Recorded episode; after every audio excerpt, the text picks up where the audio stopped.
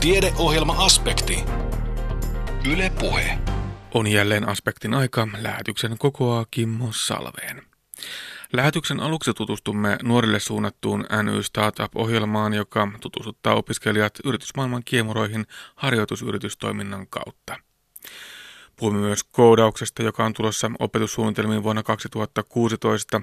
Moni ihmettelekin nyt, halutaanko kaikista koodareita. Mistä kouluihin tuotavassa koodauksessa on oikein kyse ja miten opettajat saavat tämän uuden tekniikan haltuun aikaa, kun on kuitenkin näin vähän.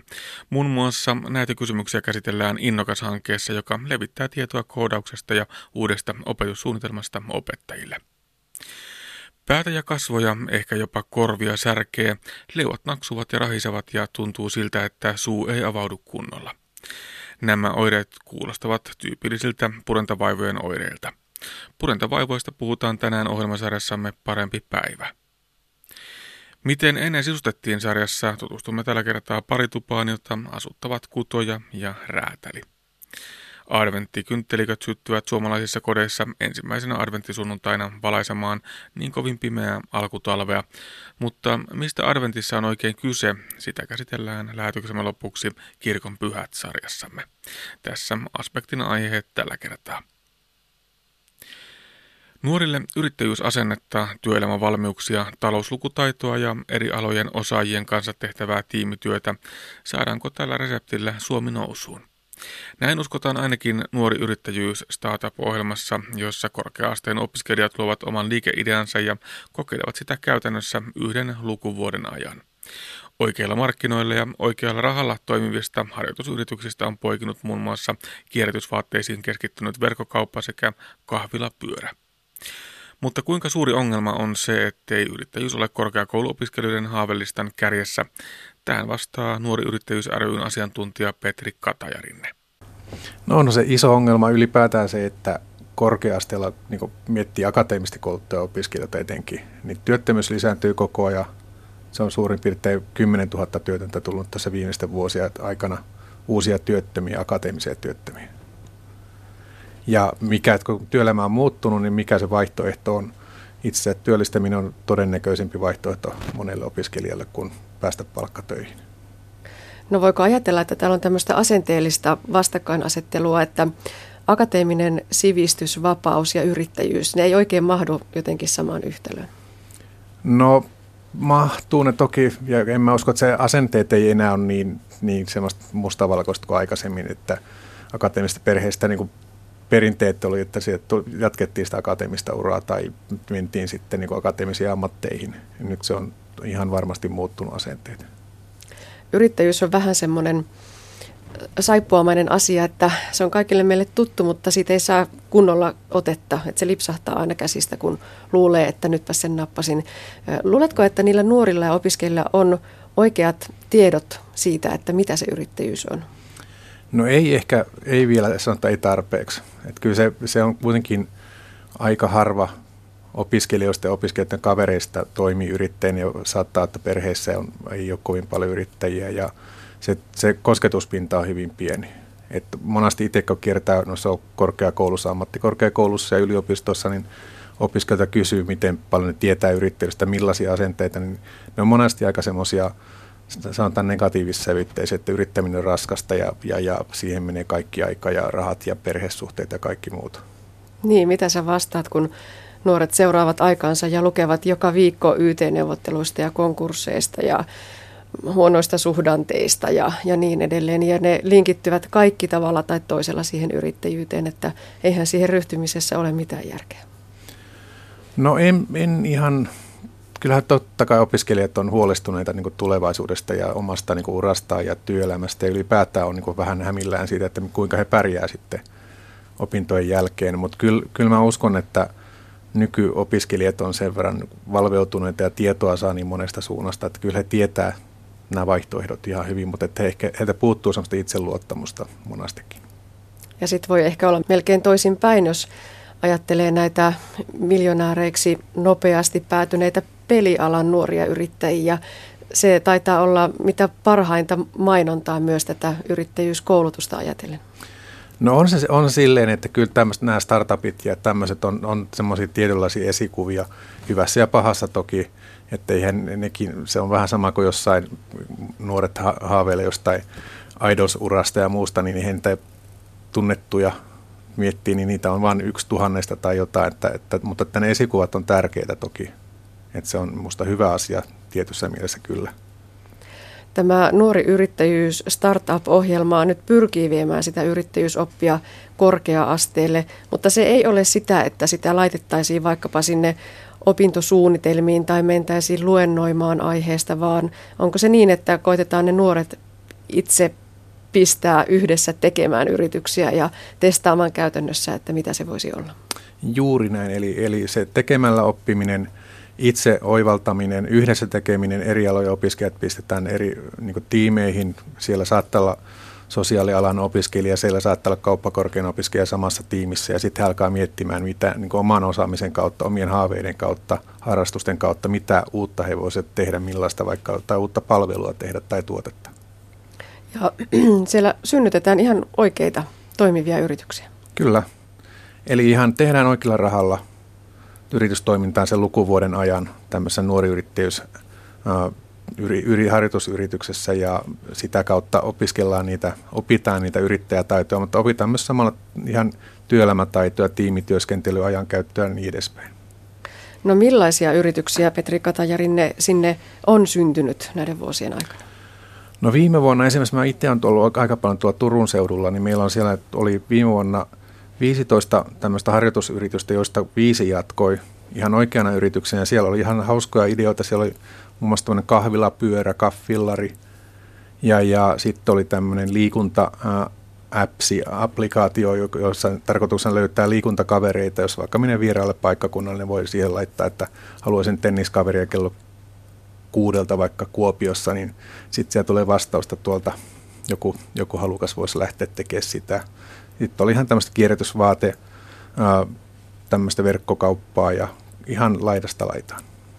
No totesit, että näistä osaa jatkaa sitten ihan oikeina yrityksinä tämän testivuoden jälkeen. Millä rahoituksella? No se riippuu ihan tietysti mitä he tekevät. Että monet saattaa olla sillä, että se on semmoinen polku, että tulee se kipinä, jatketaan sitten yrittäjinä. Sitten hakeudutaan vaikka yrityshautomoon tai kiihdyttämön tai, tai haetaan sitten starttirahaa – että se riippuu ihan sitä tekemistä, tarvitaanko rahoitusta paljon tai vähän. Niin. Mutta että me ohjataan sitten, niin ohjelma auttaa sitten siihen, siinä eteenpäin. No muistaako ne nuoret vielä tehdä opintonsakin valmiiksi vai etteivät sitten jää sinne yrityksen maailmaan? No kyllä sanotaan, että joskus opettajat on vähän huolissaan siitä, mutta kyllä ne on yleensä sitten semmoisia opiskelijoita, jotka on niin ylipäätään elämässä aktiivisia ja, aktiivisia ja heillä on päämäärä ja tavoitteita, että kyllä he hoitaa ne opinnotkin kyllä loppuun. Ja ideana on siis, että eri alan opiskelijat ovat yhdessä tähän saakka pääosin korkeakouluista, mutta täällä Kuopiossa nyt kokeillaan sitten sitä, että siellä on myös eri asteen opiskelijoita, eli toista astetta ammattikorkeakoulua ja sitten tiedeyliopistoa. Miltä se sitten näyttää, että miten, miten tämä toiminta onnistuu? Kuopion alueen koordinaattori Satu Pirhonen. Oikeastaan nyt Kuopiossa tällä hetkellä kuitenkin tämä kokeilu menee nimenomaan siellä ammattikorkeakoulu- ja yliopistotasolla – että toisella asteellahan meillä on ollut tätä vuosi yrittäjänä toimintaa, ja jota edelleen jatketaan toisen asteen toimintana.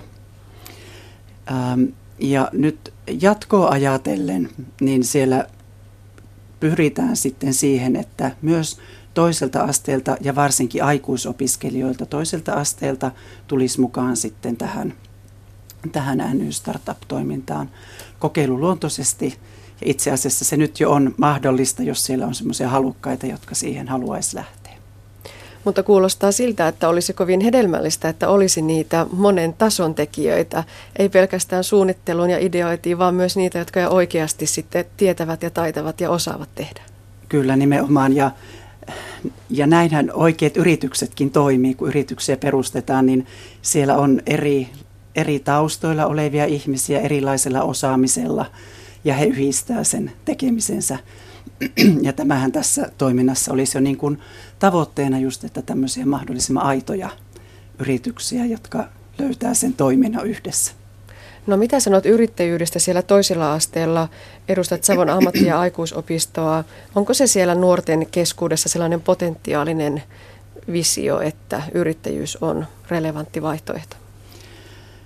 Kyllä se osalla nuorista on.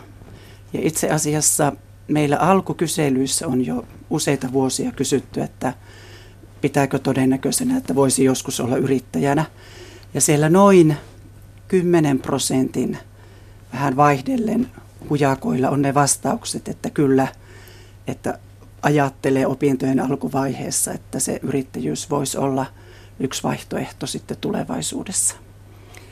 Että kyllä, jos ajatellaan, tai kun ajatellaan eri alojen koulutusryhmiä, niin sanoisin, että semmoinen vähän niin kuin nyrkkisääntö, että jokaisessa ryhmässä on se pari henkilöä, jotka jo niin kuin ajattelee siinä aika varhaisessa vaiheessa opintoja, että se yrittäjyys olisi semmoinen oma juttu.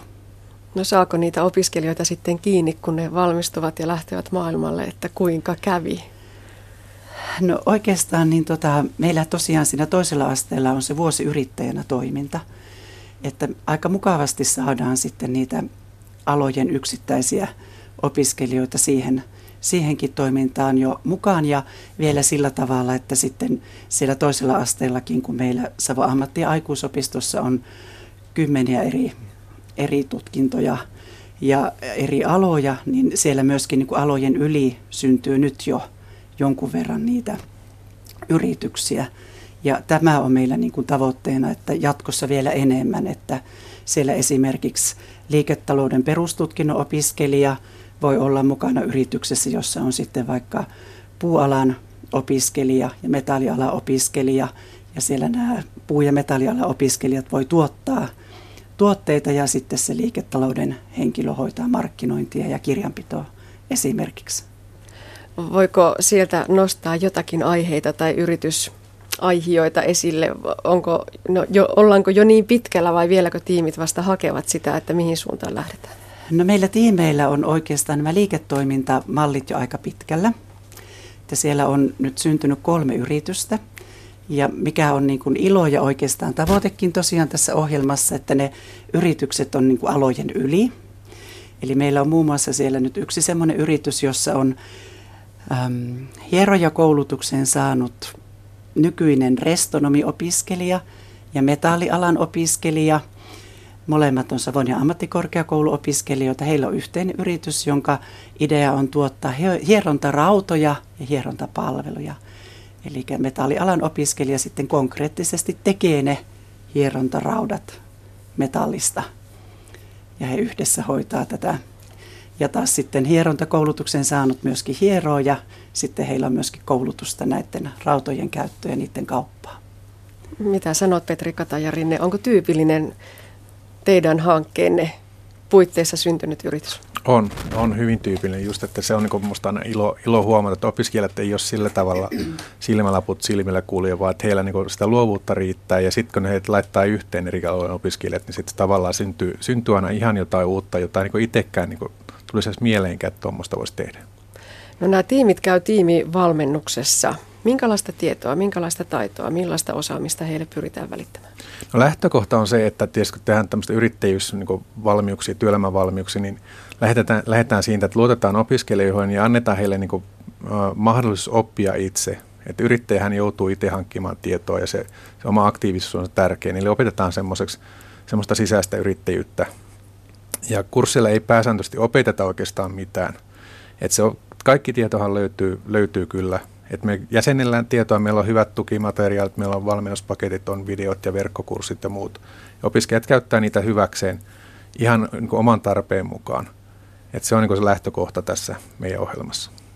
Nyt tällä hetkellä tässä valmennuksessa on noin 400 opiskelijaa eri puolilla Suomea. Tavoitteena on, että olisi tuhansia opiskelijoita. Milloin Kyllä. se olisi realistista? No sanotaan, että muutaman vuoden kuluttua, kun miettii, että, että esimerkiksi äh, Turussa on korkeakouluopiskelijoita on 40 000, niin jos me saadaan sieltä muutama prosenttikin, niin se on jo tuhansia niin kuin valtakunnan tasolla. Ja se on äh, tällä hetkellä just on tehty tutkimus, että kun on kysytty korkeakouluopiskelijoilta, kuinka moni pitää mahdollisena tai erittäin mahdollisena jatkaa äh, yrittäjinä jossain vaiheessa, niin 20 prosenttia on semmoinen, jotka, jotka haluaa ja tiedostaa sen tarpeen, niin me halutaan sille 80 tarjota tavallaan kokemus tai mahdollisuus tulla kokeilemaan yrittäjyyttä opiskeluaikana. Eli semmoista, niin kuin, että, että se laajentaa kuitenkin mahdollisuuksia menestyä työelämässä, vaikka se yrittäjyys ei olisikaan vaihtoehto, mutta kuitenkin se on niin yksi mahdollisuus jossain vaiheessa elämää todennäköistäkin. NY Startup-ohjelmaa vetää Nuori Yrittäjyys ry. Rahoittajana toimii Suomen itsenäisyyden juularahasto Sitra. Toimittajana edellä oli Anne Heikkinen. Sitten puhutaan koodauksesta, josta on kyllä puhuttukin viime aikoina jonkin verran. Koodaus on nimittäin tulossa opetussuunnitelmiin vuonna 2016. Mistä koodauksessa on oikein kyse? Halutaanko kaikista koululaisista nyt koodareita ja miten opettajat saavat tämän uuden tekniikan haltuun? Muun muassa näitä kysymyksiä käsitellään Innokas-hankkeessa, joka levittää tietoa koodauksesta ja uudesta opetussuunnitelmasta opettajille. Hankkeen koordinoijana toimii oppimiskeskus Innokas ja koulumestarin koulu Espoosta. Lisäksi osa koordinaattorin toimivia kouluja löytyy Rovaniemeltä, Kontiolahdelta, Oulusta, Jyväskylästä ja Laarsmosta. Osa koordinaattorit toimivat omalla alueellaan ohjaajina, kouluttajina ja suunnannäyttäjinä. Innokas-hankkeen kiertue piipahti marraskuussa Kuopiossa ja kävin katsomassa, miten opettajia koodaukseen oikein prepataan innokas koordinaattori Minna Kukkonen, teillä on aika iso ja laaja kiertue tällä hetkellä käynnissä tämän koodaamisen ympärillä. Joo, meillä tosiaan kiinnostaa, kun koodaus- ja robotiikka kiertue on lähtenyt 23.9. Espoosta liikkeelle ja tänään ollaan Kuopiossa. Kuopio on 11 paikkakunta, jossa ollaan kiertuetta pitämässä ja koulutuspäivää. No nyt tuo koodaus on tulossa tosiaan opetussuunnitelmiin 2016 syksyllä. Siihen ei ole kovinkaan pitkä aika, että ollaanko nyt ajoissa vai myöhässä liikkeellä? Kyllä me ollaan ihan hyvissä ajoissa liikkeellä, että, että meillä on ollut tällainen vastaavallainen kiertue jo viime vuonna. Ja silloin tavoitettiin kahdeksan paikkakuntaa ja tänä vuonna saatiin sitten vielä lisää paikkakuntia, 11 paikkakuntaa. Ja, ja opettajat on olleet tosi kiinnostuneita ja ihan innostuneitakin siitä, että, että oikeasti on päässyt ymmärtämään sitä ohjelmoinnin salaa ja, ja on päässyt liikkeelle helposta pienin askelin etenevästä ohjelmoinnista ja ymmärtänyt sen, että, että ei tämä itse asiassa olekaan niin tuskaista, vaan että, että kun lähdetään tämmöisistä ajattelun taidoista liikkeelle kohti pienin askelin visuaalisen ohjelmoinnin kautta sit eteenpäin, niin, niin on, se on tullut ymmärrettäväksi se helpottaa opettajien taakkaa siitä, että, että miten voi edetä itsekin ja, ja myös se, että, että tulee semmoinen olo, että kyllä mä osaan ja kyllä mä pystyn. Koodaus mielletään usein semmoiseksi nörttipoikien hommaksi. Siellä Pepsi Maxia ja pizzaa syödään ja kavereiden kanssa vähän dataillaan ja väännetään koodia miten tärkeää se olisi, että, että tässä niin kuin mielikuvassa koodauksesta päästäisiin vähitellen eroon siitä, että, että se ei tätä pelkästään ole? No hyvin tärkeä osa meillä tässä kaikessa meidän toiminnassa on tämmöinen luovuus ja innovatiivisuus ja se ajattelu siitä, että, että me tarvitaan tämmöisiä eheyttäviä kokonaisuuksia. Että se ei ole pelkästään sitä koodin kirjoittamista, vaan se on oikeasti se tarve ja tavoite, mihin me niitä asioita käytetään, missä me niitä meidän arjen ympäristössä tavataan ja mitkä on niitä sovelluksia, mitä lapset itse pystyy lähteä vaikka viemään eteenpäin ja tekemään tekemään. Eli tämmöisiä eheyttäviä projekteja, kokonaisuuksia, tanssiteatteriesityksiä, joissa luovuus kukkii ja se ohjelmointi on väline siinä toteuttaa niitä tavoiteltuja asioita. Niin, tosiaan kyse ei ole pelkästään koodauksesta, vaan kyse on enemmänkin siitä, että miten teknologia, joka usein käytännössä toimii koodilla, niin se on läsnä meidän arjessa. Se on oikeastaan kaikkialla. Kaikki laitteet melkein, mitä me käytetään, niin ne käyttää jonkunnäköistä koodia, jotta me ymmärretään sitä, että mikä tässä meni pieleen edes käyttäjänä. Niin sekin helpottuu jo sillä, että me tiedetään, että mitä tämä tavallaan koodillinen ajattelutapa on. Joo, kyllä me lähdetään liikkeelle siitä, että haastetaan tämmöiseen ohjelmallisen ajatteluun hyvin pienistä li, niin kuin liikkeelle. Lähdetään miettimään ongelmanratkaisutilanteita, lähdetään miettimään erilaisia ongelmia, ratkomaan niitä ja pilkkomaan pieniin osiin. Eli palal palalta lähdetään miettimään sitä, että minkälainen algoritmi, minkälainen suoritusjärjestys siinä ongelman ratkomisessa on, jotta me päästään siihen niin kuin tavoitteeseen ja saadaan se ongelma ratkaistua. Eli pienin askelin, pienin paloin eteenpäin. Jos puhutaan koodaamisesta, niin kyse on aika pitkälti, tai oikeastaan aika täydellisestikin loogisesta ajattelusta. Kyllä, sitä se nimenomaan on. Eli, eli pystytään tämmöisiä tapa, tapahtumaketjuja ratkomaan. Se, että käytetäänkö sen tapahtumaketjun ratkomiseen vaikka tämmöistä visuaalista ohjelmointia tai kirjoitettua kieltä, niin se riippuu ikätasosta sitten jo oppilailla. No nyt kun mietitään näitä ikätasoja kouluissa, alakoulut, yläkoulut ja sitä, että todellakin koodasta ollaan tuomassa kouluihin ihan oppiaineeksi, niin mitenkä sitten eri luokat asteilla oppilaita lähestytään tämän koodauksen puitteissa? No alkuopetuksessa ihan eskareista tokaluokkalaisiin lähdetään liikkeelle tämmöisten ajattelun taitojen kehittämisestä, logisesta päättelykyvystä ja välttämättä ei tarvita vielä mitään välineitä sen kummemmin, vaan ihan kynäpaperin menetelmillä, keskustelulla ja toisille ohjeiden antamisella päästään hyvin paljon liikkeelle ja arjen tilanteiden ratkomisilla, ongelmatilanteiden ratkomisilla ja näin. Ja sitten voidaan käyttää jo hyvin tämmöisiä alkeellisia ohjelmointiohjelmia, kuten vaikka Scratch Junioria ja voidaan käyttää Beebot-robotteja, joissa se ohjelmointi on hyvin yksinkertaista ja lapsille ymmärrettävää mutta kuitenkin tarvitsee jo sitä loogista päättelykykyä ja ajattelua. Ja sitten kolmoskutosilla lähdetään käyttämään visuaalisia ohjelmointi ympäristöjä. Eli opetussuunnitelmassa vaatimuksena on, että kolmoskutosella jo hyödynnetään tämmöistä ohjelmointia, jossa, jossa edetään graafisesti, eli, eli se riittää.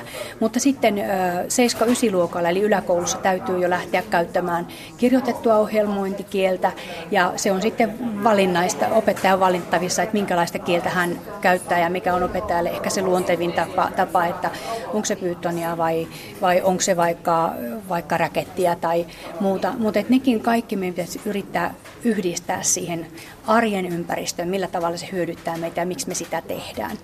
Tämmöiset sulautetut järjestelmät tulee yläkoulussa käsitöissä esimerkiksi esille, että ohjelmointi tulee käyttää tämmöisissä suunnitteluprosesseissa ja jo tämmöisten tuotteiden suunnittelussa ja rakentamisessa ja myös toteuttamisessa. Nyt kun mietitään, niin äh, eri koulut ympäri Suomen sisältää varmasti niin kuin hyvin eri tasolla, eri lähtötasolla olevia opettajia. Miten paljon tämä huolettaa tämä muutos nyt sitten opettajia? Taas tulee vähän uutta ja, ja tuota, kaikki ei välttämättä ole niin teknisorientoituneita. No se varmasti huolettaa osaa enemmän kuin toisia, mutta että me ollaan lähdetty liikkeelle tämmöisestä kollegiaalisesta tuesta. Eli lähdetään tukemaan toinen toisiamme, tehdään tiimityötä ja lähdetään yhdessä tukemaan toisiamme viemään sitä ajattelua eteenpäin myös siihen ohjelmoinnillisen ajattelun suuntaan opettajilla. Ja sitten sit lähdetään yhdessä suunnittelemaan sitä meidän koulun oppimispolkua, että millä tavalla me edetään siinä ohjelmoinnissa.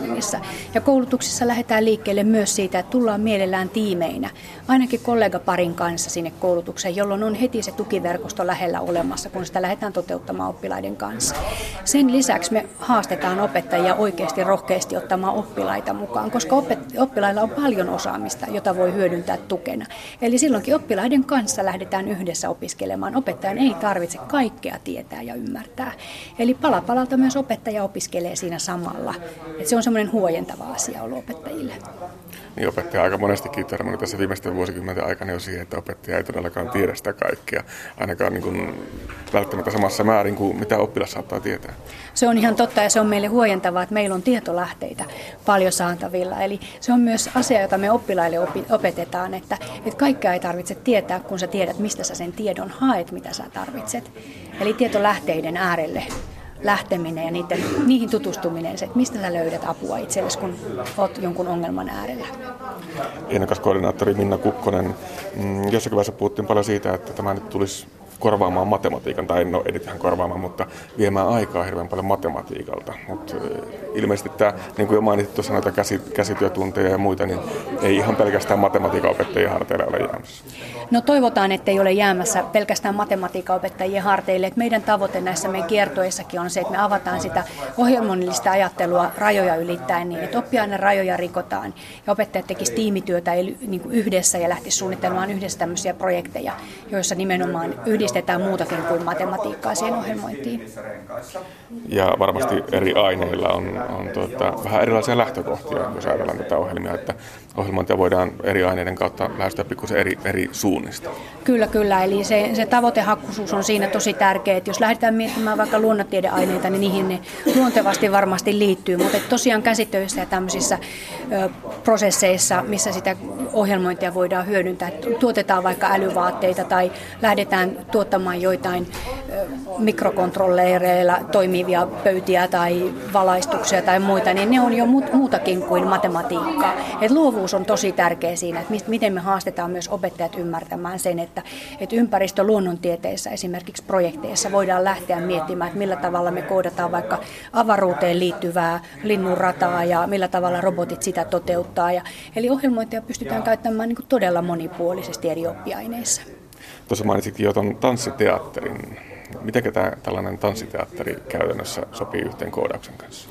No se sopii sillä tavalla nimenomaan, että, että robotteja lähdetään ohjelmoidaan musiikin tahdessa ja musiikin mukaan jonkun tarinan ympärille ja lähdetään miettimään, että millä tavalla se robotti tämmöisessä vuorovaikutuksessa ihmisten kanssa toimii. Eli lapset ja nuoret tekevät itse tanssiesityksen ja robotit on osa sitä tanssiesitystä. Eli tehdään sellaisia kokonaisuuksia, että mietitään rytmiikkaa, mietitään ulkoasua, mietitään somisteita, liikutaan yhdessä sen robotin kanssa. Ja siinä on tärkeä nimenomaan vuorovaikutus sen robotin kanssa. Ei niin, että se robotti tekee omiaan ja ihminen omiaan, vaan me tehdään se yhdessä myös robottien kanssa, se tanssiteatteriesitys. Ja tämä on hyvä esimerkki siitä, miten mitenkä tavallaan ne kaikki tiedot niin kuin kietoutuu tähän koodauksen ympärille, tai tiedot ja taidot. Kyllä, kyllä. Siinä pystytään tekemään tämmöisiä eheyttäviä kokonaisuuksia äärettömän hyvin. Teeman voi ottaa minkä tahansa esimerkiksi luonnonilmiön tai oppiaineen lähtökohdista lähtö, lähti, lähtöisin ja sitten lähtee miettimään siihen niitä erilaisia näkökulmia sen ohjelmoinnin kautta. No niin, Teemu Jokisa, Jokitalo, olet tässä koodaamassa tämmöistä blokkikoodausta. Miten tämä avautuu? No kohtalaisen hyvin. Mä oon tätä tehnyt oppilaiden kanssa aikaisemminkin tuolla yläkoulun puolella Iisalmessa. Eli nämä ei ole ihan, ihan uusia juttuja? Ei ihan kaikki uusia. Tulin tänne tuota, hakemaan lisää innostusta ja vähän lisää oppiakin. Missä tässä nyt on kyse tässä, mitä te teette? Mm, yritän ottaa selvää, että, että mitä tämä näillä palikoilla, tämä on kuvakepohjaista ohjelmointia, että mitä tämä luuppi tässä nyt oikein tarkoittaa. Että katsotaan, mitä se tekee tämä, tämän jälkeen, kun se on tämän kyseisen ohjelman tähän suorittanut. Yritetään laittaa sinne jotakin sitten sen jälkeen vielä. Juha-Matti Aro, miten sulla tämä koodaaminen, onko tämä miten uutta tai tuttua? No tämä on kyllä ihan uutta, että en ole aikaisemmin tehnyt, mutta ohjeiden mukaan niin ihan hyvin lähtee käyntiin. Niin tämä ei varmaan mitään kovin vaikeasti lähestyttävää loppujen lopuksi. No ei kun hyvät ohjeet ja hyvät ohjelmat, niin se on ihan mukavaa homma. Miltä se tuntuu, tämä, että tämä koodaaminen on nyt tulossa ihan opetussuunnitelmiin asti? No haasteita on kouluille tässä työssä, että koodaaminen varmasti antaa uusia näkökulmia myös kouluille. Miten teillä Iisalmella suhtaudutaan tähän koodaukseen kouluissa? Vaihtelevasti, että kyllähän osa odottaa kauhulla ja osa on vähän, vähän jo innossaan niin kuin minäkin, mutta tuota, saa nähdä aika alkutekijöissä varmaan olla joka paikassa. Tarvitseeko tätä pelätä vai, vai tuota, voidaanko tämä ottaa ihan ilolla vastaan? Ei tarvitse pelätä, että se on ihan omasta innostuksesta kiinni, että oppiiko tätä. Että samalla tavalla kuin vaikkapa fysiikkaa tai matikkaa tai kieliä, niin se on omasta innostuksesta kiinni, että oppiiko sitä. Miten te luulette, että te voitte lähteä nyt viemään tätä sitten niin kuin opetuksen osana oppilaille? Mm, siinäpä sitä onkin. Varmaan joku hyvä projekti olisi jonkun projektin ympärille saa porukkaa ja eri opettajia eri oppiaineita, niin ehkä se siitä lähtisi helpoiten. Samalla linjoilla, että projektia ja koulutusta vaan lisää, niin kyllä se siitä varmasti aukeaa. Onko se näin, että ei ehkä pelkästään sitä koodausta koodaamisen vuoksi, vaan, vaan tosiaan joku, joku sellainen projekti, joka muuttaa sen koodaamisen ikään kuin lihaksi? Joo, ilman muuta. Että, että matikkaa voi opiskella matikan vuoksi ja koodaamistakin koodaamisen vuoksi, mutta aina kannattaa olla silti joku, joku tavoite. Niin se on sitten paljon mielekkäämpää se homma. Tuleeko sinulla mieleen jotain hyvää projektia, minkä voisi lähteä oppilaille esimerkiksi viemään? No, teknisessä työssä, matematiikassa ja yhdistellä eri aineita, niin sieltä ne projektit löytyy. Innokas koordinaattori Minä Kukkonen, niin tässä nyt ollaan robotiikan äärellä tällä työpajalla. Mitä, mitä täällä käytännössä tehdään?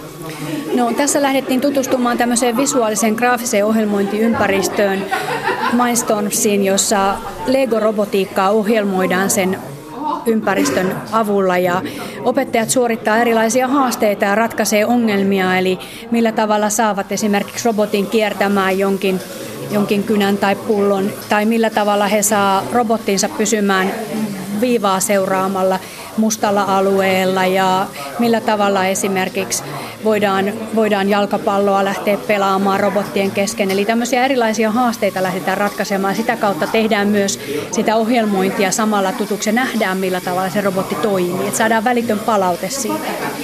Tämä on varmaan aika hyvä keino myöskin tuoda tätä robotiikkaa ja ohjelmointia lasten ulottuville. Nämä ovat aika tuttuja välineitä monille lapsille. Joo, lapset tykkää rakentaa legoista, että semmoinen mekaniikka tulee mukaan hyvin helposti heille ja luontevasti. Osa on tosi sellaisia, jotka ei ole rakentaneet, mutta että, että tässä pystytään yhdistämään sen robotin ohjelmoinnin kautta myös mekaniikkaa ja tutkimaan tämmöisiä fysiikan ilmiöitä ja muita hyvin niin kuin helpolla tavalla ja mielekkäällä tavalla. Tässä kun tätä työpajaa katsoo, niin huomaa aika äkkiä senkin, miten nopeasti ihan aikuiset opettajatkin nuortuu lapsen tasolla. Joo, se on tosi kiva huomata, että opettajat innostuu ihan yhtä lailla kuin lapsetkin, jos ei joskus jopa enemmänkin. Ja saa sen uuden kipinä, että hei wow, että tätä me lähdetään kyllä nyt tekemään, että on tosi kivaa. Mitäs muita työpajoja täällä on? No meillä on tämmöinen lähtölaukauskoodaukseen paja, jossa lähdetään ajattelun taidoista liikkeelle ja lähdetään miettimään niitä ohjelmoinnillisen ajattelun taitoja ja lähdetään ihan kynäpaperiharjoituksista liikkeelle, lähdetään käskyttämään ihmisiä erilaisina robotteina ja lähdetään miettimään tämmöisiä ongelmanratkaisutehtäviä, vaikka jotain Hanoin tornia tai lähdetään ratkaisemaan helppoja ohjelmointeja esimerkiksi Beebot-roboteilla ja ja Scratch Juniorilla, eli, eli tämmöistä niin kuin alkeista lähtevää ohjelmoinnillista ajattelua kehittävää tapaa toimia ohjelmoinnin parissa. Sitten meillä on toinen, toinen paja tämmöinen sukellus pelien tekemiseen, jossa Scratchia käytetään ohjelmoinnin välineenä. Sekin on visuaalinen ohjelmointiympäristö, jossa lähdetään sitten liikuttamaan tämmöistä hahmoa ohjelmointiympäristössä ja sille tekemään erilaisia haasteita. Ja siinä lähdetään niin kuin askel pelien maailmaa kohti. Eli lähdetään miettimään, että millä tavalla pelejä voidaan rakentaa tai millä tavalla voidaan rakentaa semmoista tarinallista ohjelmoinnillista polkua. Sitten meillä on vielä tämän rohkeasti robotiikkaa pajan lisäksi tämmöinen räketillä kohti uusia ulottuvuuksia, joka lähtee viemään sitten jo kohti kirjoitettua kieltä, eli tämmöisellä doktoräketympäristöllä lähdetään kirjoittamaan koodia ihan oikeasti itse kirjoittaen ja lähdetään ratkaisemaan siinä myös ongelmia. Ja hyödynnetään sitä esimerkiksi matemaattisten haasteiden ratkaisemisessa tai sitten vaikka visuaalisia piirtämisiä sen räketohjelman avulla. No nyt kun nämä opettajat käy täällä vierihoidossa, niin tota, onko tämän jälkeen sitten ihan valmiita levittämään tätä koodauksen ilosanomaa tuolla koulussa? No he varmaan saaneet semmoisen tärkeimmän asian, eli innostuksen ja kipinän ja sen helpotuksen tunteen, että ei tämä olekaan niin vaikeaa kuin olin ajatellut. Eli tavallaan se kynnys lähteä oppilaiden kanssa tekemään ja toteuttamaan asioita on paljon matalampi. Ja se on varmaan se tärkein, millä tavalla lähdetään tarttumaan siihen ohjelmoinnin maailmaan. Sitten lähdetään käyttämään erilaisia ohjelmointiympäristöjä ja välineitä. Netissä on niitä pilvin pimein valmiina ja hyviä esimerkkejä löytyy. Tämän kautta oppilailla on uskallus lähteä tekemään asioita oppilaiden kanssa. Miten sitten jatkossa? Saako opettajat miten paljon tukea? Joo, meillä on jatkokoulutuksia. Me kerätään koko ajan tietoa opettajien ajattelusta siitä, että millä tavalla ohjelmointi on kehittynyt ja miten he itse kokee sen ohjelmoinnin. me tehdään koko ajan rintarinnan tutkimusta tässä. Nytkin kerätään tutkimusaineistoa jokaisesta näistä koulutuskiertojen kerroista ja lähdetään sitä kautta viemään eteenpäin, eteenpäin ja pohtimaan sitä, että mitkä on ne tarpeet, mitä meillä tällä hetkellä on jo hallussa ja miten me lähdetään sitä kehittämään ja miten tuetaan opettajia jatkossa. Eli jatkoa on kyllä tulossa ja koko ajan pidetään hereillä sitä ajatusta, että mitä maailmalla tapahtuu, mitä tarpeita meillä on valtakunnallisesti ja pyritään sitä tukemaan. Millaista palautetta näiltä opettajilta yleensä sitten näiden päivien jälkeen tulee? No, meillä on se ilo, että meillä on varmasti täällä paljon opettajia, jotka tulee tänne vapaaehtoisesti ja omasta kipinästä ja halustaan oppia. Niin meillä on ilo olla semmoisessa ympäristössä, että saadaan paljon kiitosta ja iloa, iloa takaisinkin päin. Eli, eli itse myös innostutaan täällä yhdessä opettajien kanssa ollessa. Eli, eli hyvin positiivista palautetta, hyvin innostavia kommentteja, hyvin niin kuin eteenpäin vievää ja semmoista oloa, että on tavallaan semmoinen olo, että hei meidän opettajat oikeasti osaa Suomessa ja meillä ei ole mitään hätää tämän tulevan opetussuunnitelman tulemisen kanssa. Me ollaan oikein hyvällä, hyvällä polulla täällä varmasti nyt nämä niin motivoituneemmat ja asiasta ehkä kiinnostuneemmat opettajat. Miten sitten nämä muut, jotka ei välttämättä ole niin teknisorientoituneita? Joo, me ollaan heitetty täällä joka kerta opettajille sitten haasteita. Muistakaa että teillä on siellä koulussa kollegoja, jotka täytyy napata mukaan ja joita te voitte tukea ja innostaa ja auttaa.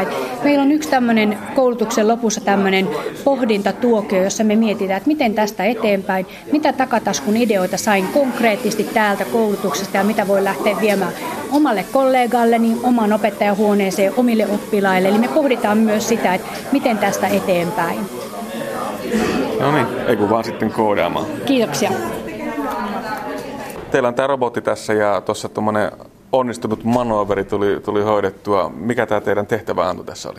Eli meidän piti saada tämä robotti kulkemaan nelikulmio. Ja syötettiin ohjeet ja onnistuttiin tässä hienosti. Kyllä. Onnistuttiin, aplodit sille. Yeah. Kyllä.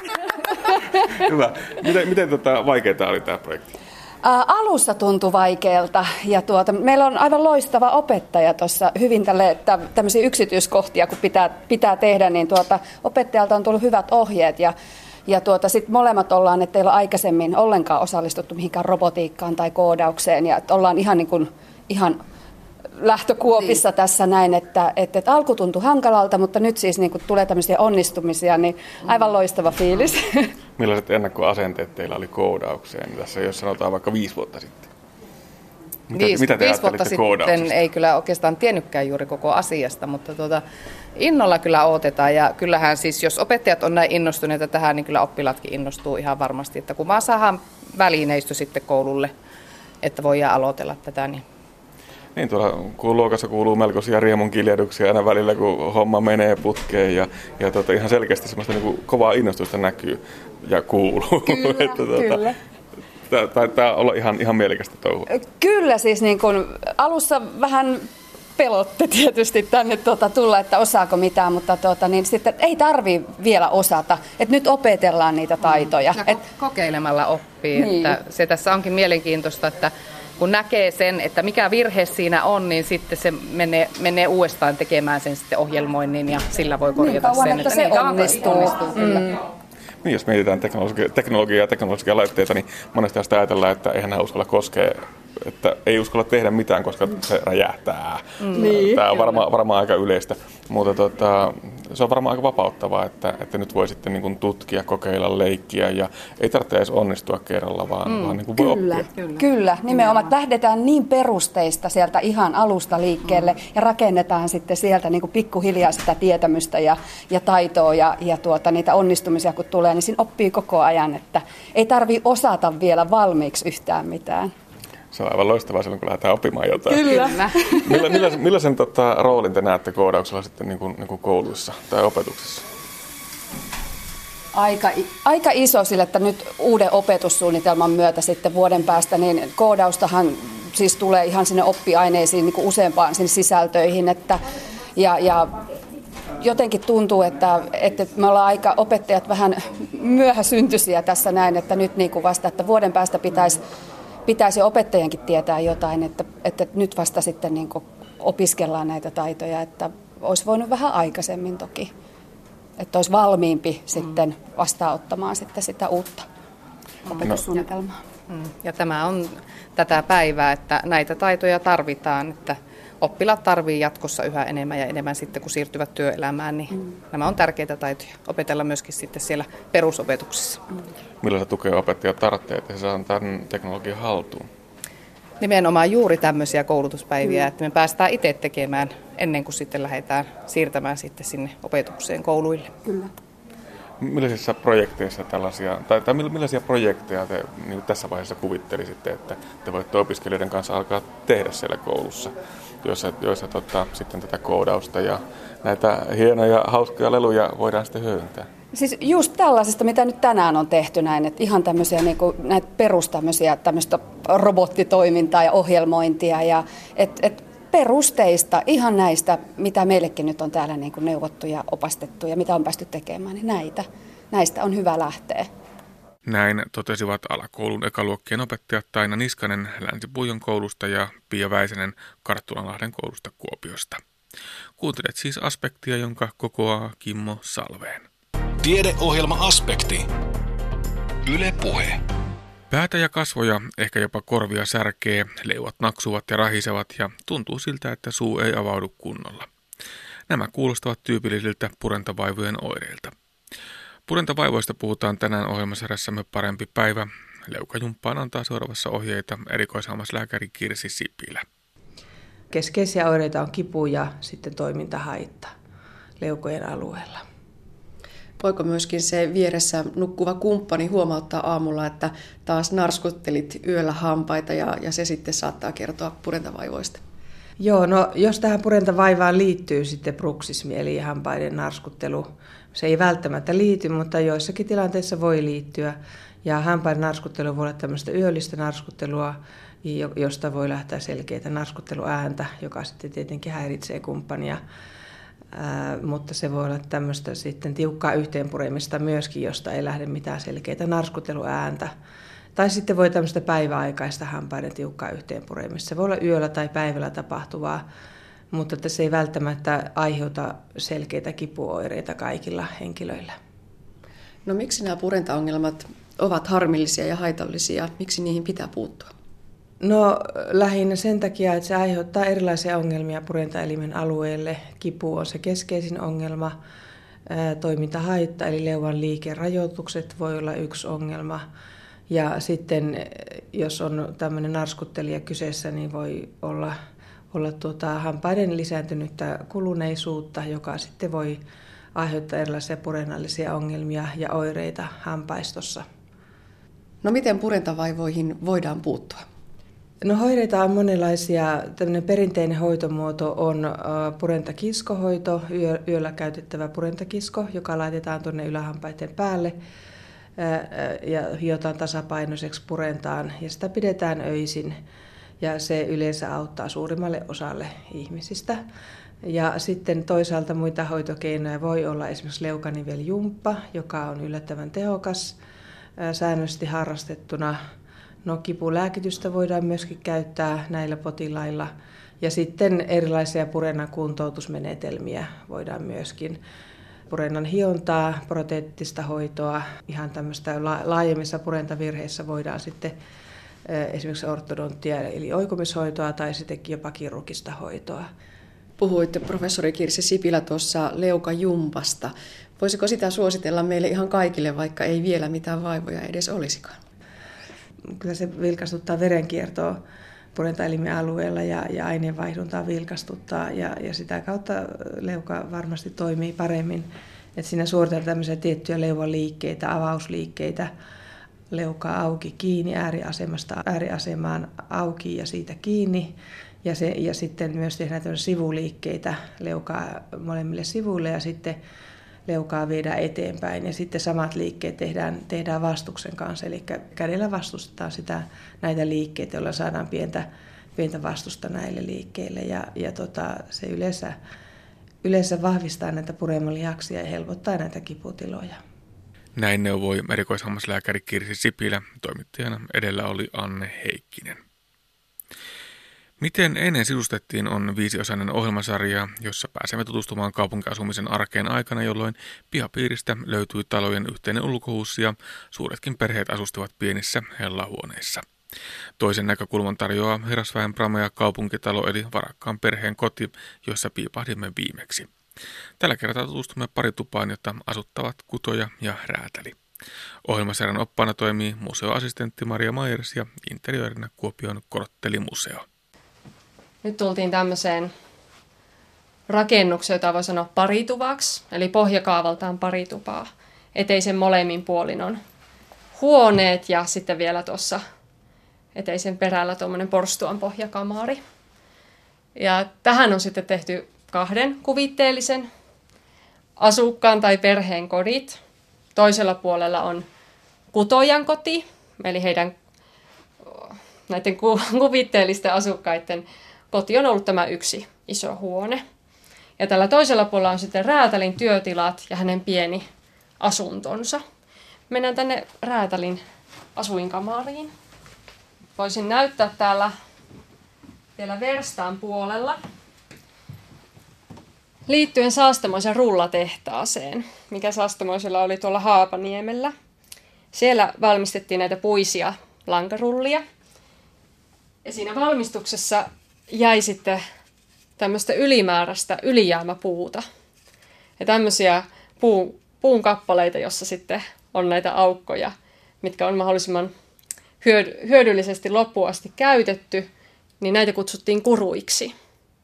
Ja näitä kuruja sitten kuljeteltiin hevoskuormilla keskustan asukkaille ja Niiralaan. Ja näillä kaupunkilaiset lämmitti uuninsa. Eli niin kuin moni meistä tietää, niin ennen ei mitään heitetty hukkaan, kierrättämisestä ei erikseen edes puhuttu, mutta että se oli itsestäänselvyys, että materiaalit ja aineet ja esineet käytetään mahdollisimman moneen kertaan hyödyksi. Rulliin liittyen, nyt kun mennään taas tänne asuinkamarin puolelle, niin täällä nurkassa on tämmöinen pieni etasääri, eli hyllykkö, jossa on päällä öljylamppu ja sitten tuossa keskitasolla kirjoja. Niin kun katsotaan näitä kannatin osia, näitä korkeussuunnassa meneviä, niin niissä on käytetty kanssa näitä rullia. Eli siihen aikaan on ollut kekseliäisyyttä. Sitä ei monikaan kävijä tosiaan huomaa, kun ne on maalattu samanväriseksi sitten koko tämä hyllykön kanssa. Moni miettii, että minkä takia tämä sänky on ollut näin lyhyt, että onko kenties tämä rääteli ollut niin lyhyt tai tämä kuvitteellinen rääteli, mutta kyseessä on siis päästä vedettävä sänky. Ja tämmöisissä pienissä kodeissa niin se on säästänyt tätä lattia pinta-alaa, kun päiväajaksi on voitu työntää sänkykasaa ja vuodenvaatteet korkeaksi pinoksi siihen päälle. Raatalilläkin löytyy sitten peseytymisvälineet tuosta kommuutin tai komuutin päältä. Näissä museokodeissahan kuvataan, että mitenkä Kuopiossa kaupunkilaiset on eri aikoina asuneet ja kotejaan sisustaneet. Eli nimenomaan kaupunkiasumisen historiaa. Ja tänne kaupunkialueelle ei ole liittynyt semmoista, että kaikilla asukkailla olisi omat saunat tai joka pihapiirissä olisi omat saunat, vaan sitten ne isommat huolelliset pesut tehtiin yleisissä saunoissa.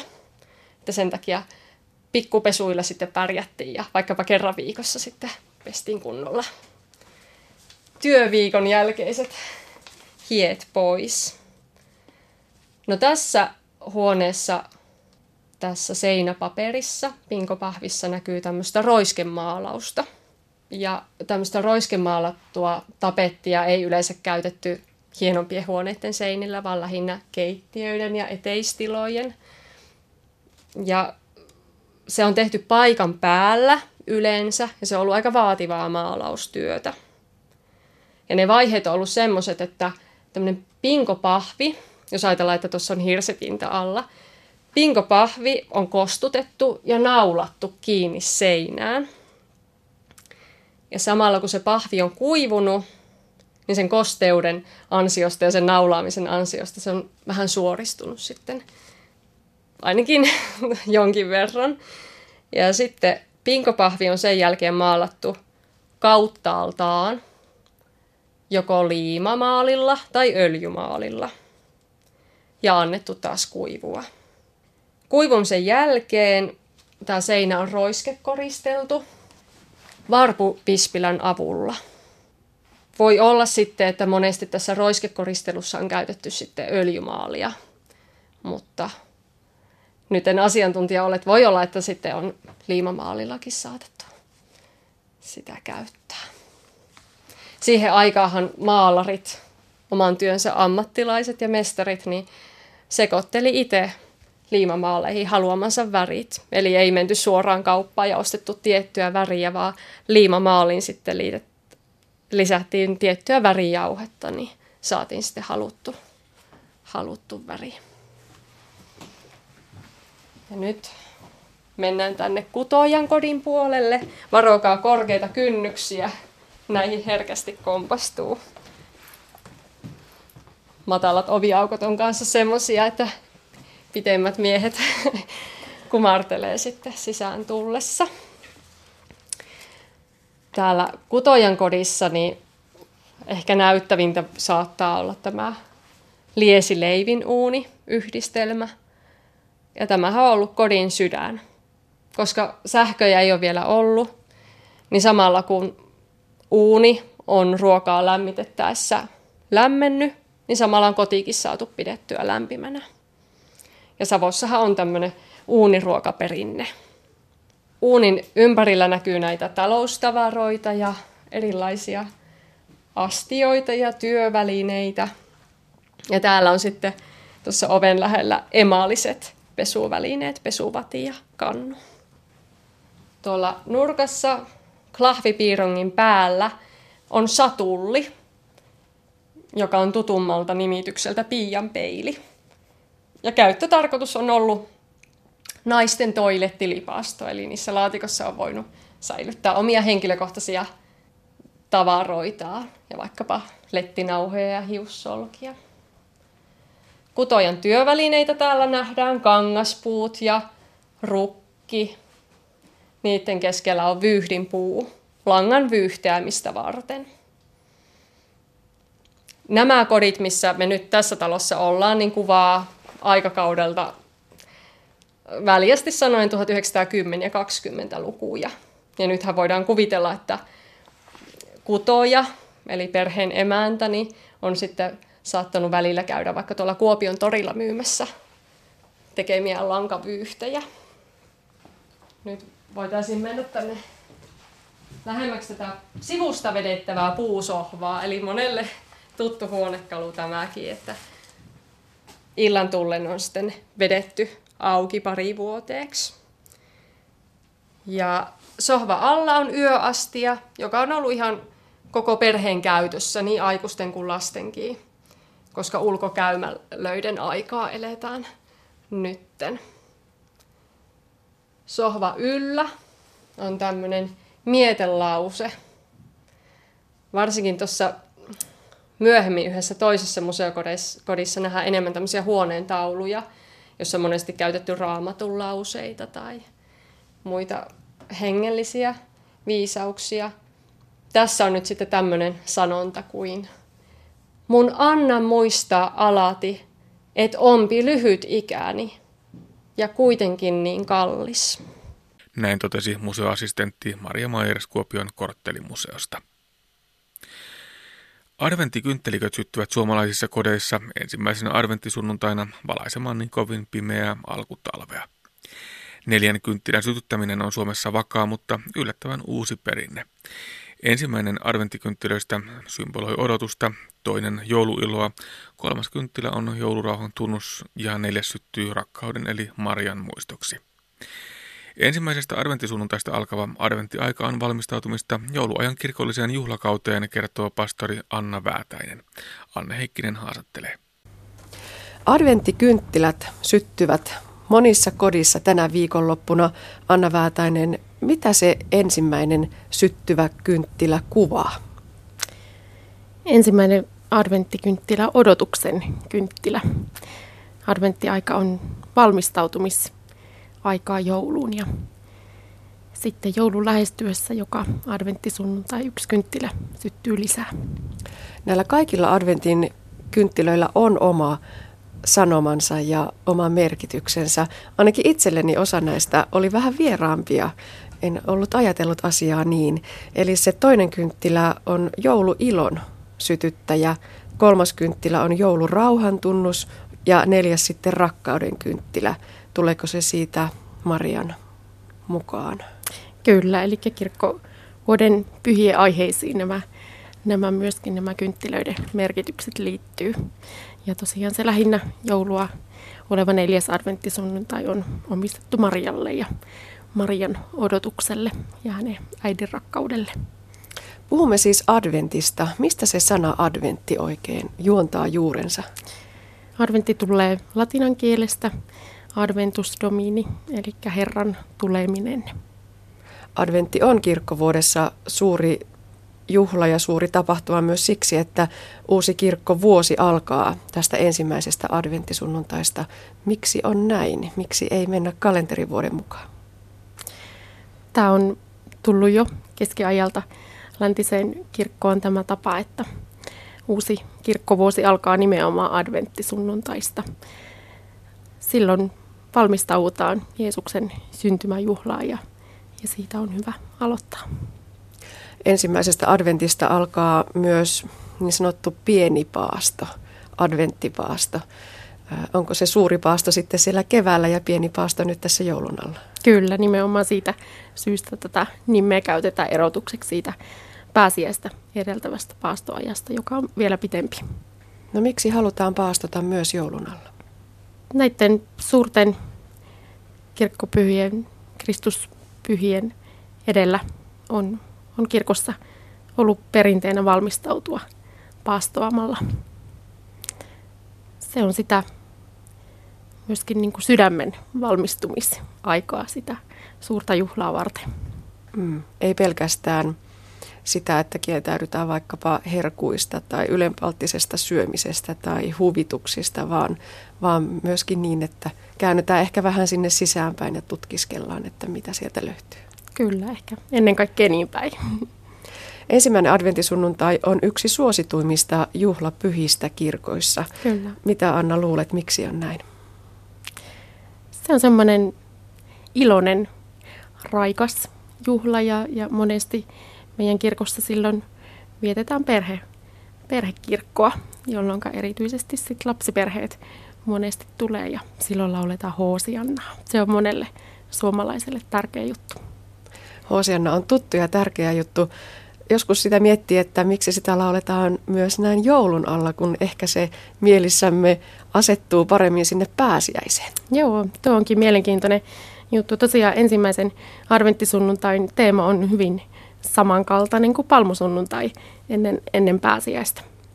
Eli odotuksen tulemisen kyllä, kyllä. juhla. Silloin raamatun teksteissä puhutaan siitä, miten Jeesus ratsasti aasilla Jerusalemiin.